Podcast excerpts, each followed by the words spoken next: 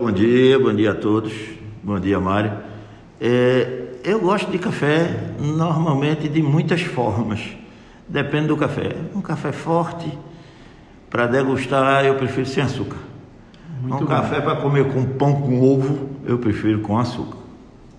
Tá certo. Sem açúcar para se cuidar também, né? Não, eu não, apesar de ser médico, eu não, não sou muito cultuador da saúde e do bem-estar. Eu sou muito do prazer mesmo. Um café muito bom, o açúcar vai desvirtuá-lo. Muito bem. Falando de política agora, né? Na semana passada, o Coronel Luiz Meira ele teve aqui e o PTB está se reestruturando, digamos assim, não só em Pernambuco, mas também na região agreste, né? Como é que o senhor enxerga esse movimento é, conservador no PTB aqui nessa, nessa, nessa situação agora, tanto em Pernambuco como em Caruaru e na região? Veja, Mário, é, o movimento conservador, ele, ele é um movimento que ele passou a assumir uma, uma postura de evidência, ele passou a, a, a se assumir porque na realidade nós passamos ao menos 30 anos onde você abrisse a boca para dizer que era conservador, você era taxado de nazista, de fascista, certo? De retrógrado. Porque o que se falava era de socialismo, de socialismo cultural, de socialismo social, de fracionamento da sociedade em segmentos e os conservadores o viam, mas não podiam muito falar porque não queriam ser rotulados. E com todo esse movimento que o, o, nós assumimos nos últimos anos, né, de 2017 e 2018 para cá, principalmente 2017 para cá, os conservadores que sempre existiram, não são neoconservadores, eles sempre existiram, mas eles faziam parte daquilo que as pessoas que gostam um pouco mais de ler sobre história chamam de espiral do silêncio. E os conservadores eram vítimas dessa espiral do silêncio, onde havia um pensamento predominante de, de esquerda e que esse movimento tolhia, inibia as pessoas a se dizerem conservadoras. Então, com tudo isso, toda essa mudança que houve na política nacional, e eh, foi acompanhada até, assim, ou nós acompanhamos, aconteceu mais ou menos ao mesmo tempo, no mundo todo eclodiram movimentos conservadores. Porque essa hegemonia dos movimentos, como a gente chamava antigamente, movimentos esquerdistas, na realidade, movimentos socialistas, certo? Eles, eles passaram a, a, a causar medo, né? porque onde eles se estabeleceram de forma mais eficiente, eles esmagaram os conservadores e seus valores. Então eu acho que o PTB ele vem, como alguns outros partidos conservadores, mas o PTB de uma forma, eu diria, muito, muito estratificada, certo? De um movimento conservador denso, denso, e organizado. Né? Existem outros partidos conservadores, certo? Com todo respeito, mas o PTB é o único que tem em seu novo estatuto, certo? A exigência de que seus membros sejam conservadores e não se aliem a ninguém do foro ou nenhum partido do foro de São Paulo. Seria um partido ideal, de repente, para o presidente Jair Bolsonaro, que ainda está sem filiação?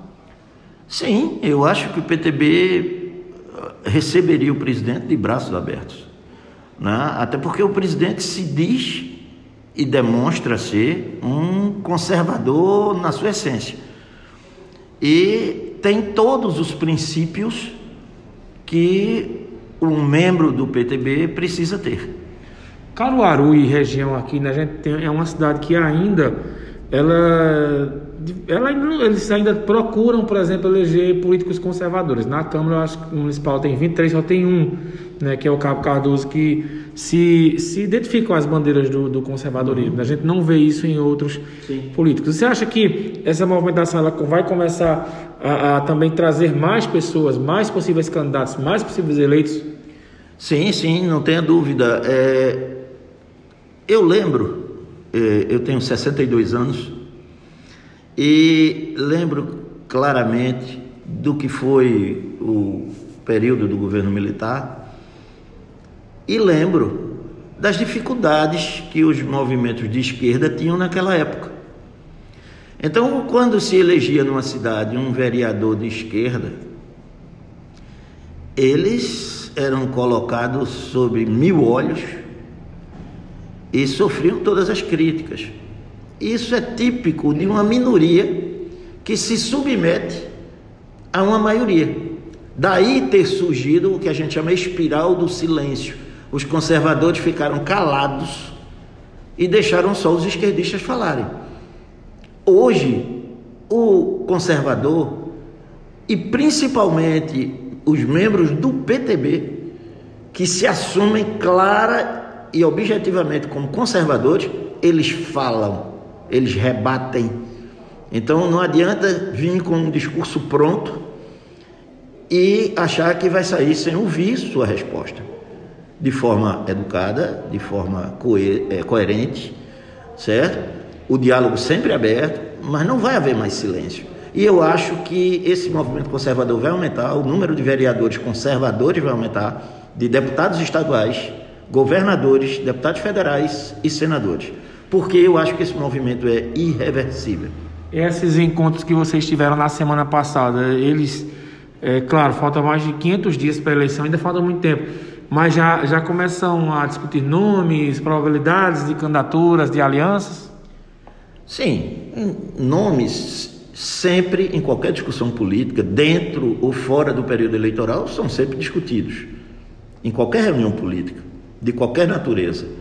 Né? É natural daqueles que exercitam a política discutirem probabilidades e capacidades de, de um nome ser mais é, palatável que outro ou não. Então essas coisas são naturais de qualquer reunião política.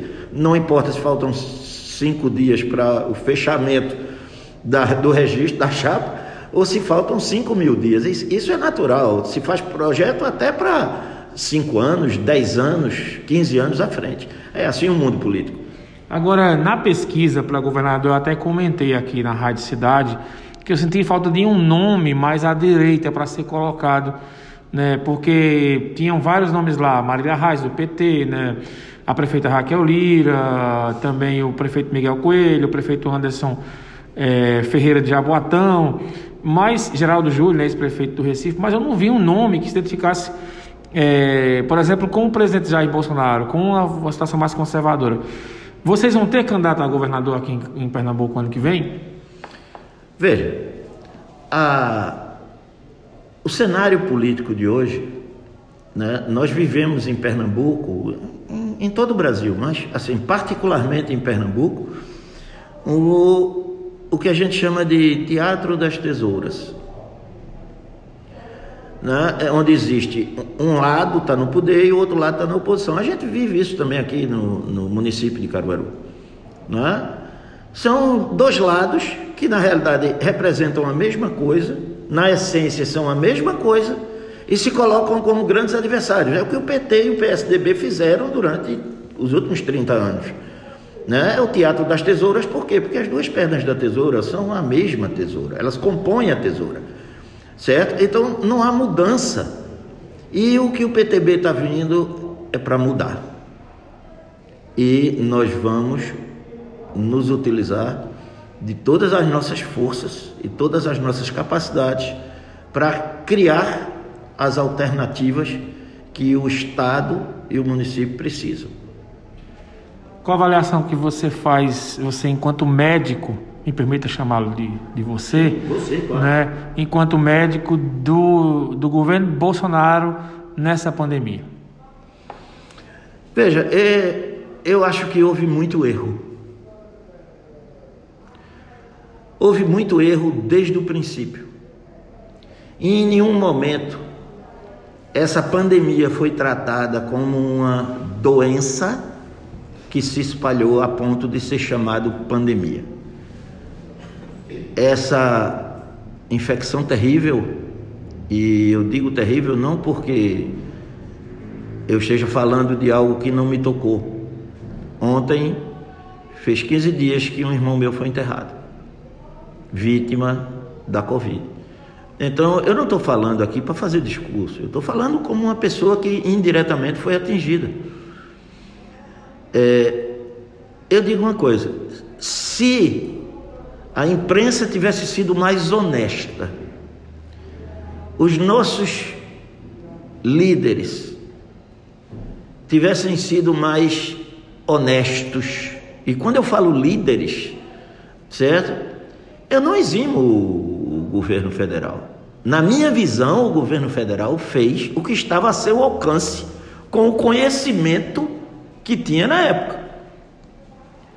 Agora, na hora que o STF cerceia o direito do Executivo Federal a tomar decisões a nível de governo estadual e municipal, a responsabilidade pelas consequências são do Estado e do município.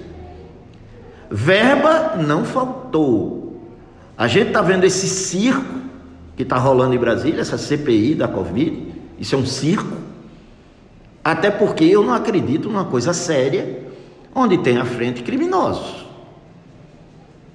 Eu não acredito num julgamento que seja feito dentro de um presídio comandado por presidiários. Eu não acredito que isso seja justo ou que possa vir algo de justo disso. Se eu tenho pessoas que eu, na minha opinião pessoal, considero canalhas. Como presidente da CPI e como relator da CPI, eu não posso acreditar que nada de decente saia dali. Né? Homens que têm familiares presos, homens que têm mais de 10 processos respondendo por improbidade, e são homens que estão se arvorando de juízes. Isso me deixa um tanto quanto nauseado. Né? Então eu acho que houve muito erro. Mas esse, os erros, os grandes erros, do ponto de vista material, ocorreram a nível de gestão estadual e municipal. Porque o dinheiro veio. Ele foi mal gerido, segundo minha ótica. Agora, digo mais uma coisa se a imprensa, que é essencial em qualquer democracia, tivesse estimulado as pessoas a cobrarem de seus gestores o destino das verbas, nós não estaríamos vivendo o que estamos agora. Essa história de vacina, porque a vacina era em dezembro, não, foi, passou para janeiro, isso não tem nada a ver com o número de mortos. Se eu fosse um senador naquela CPI, eu faria um pedido ao presidente.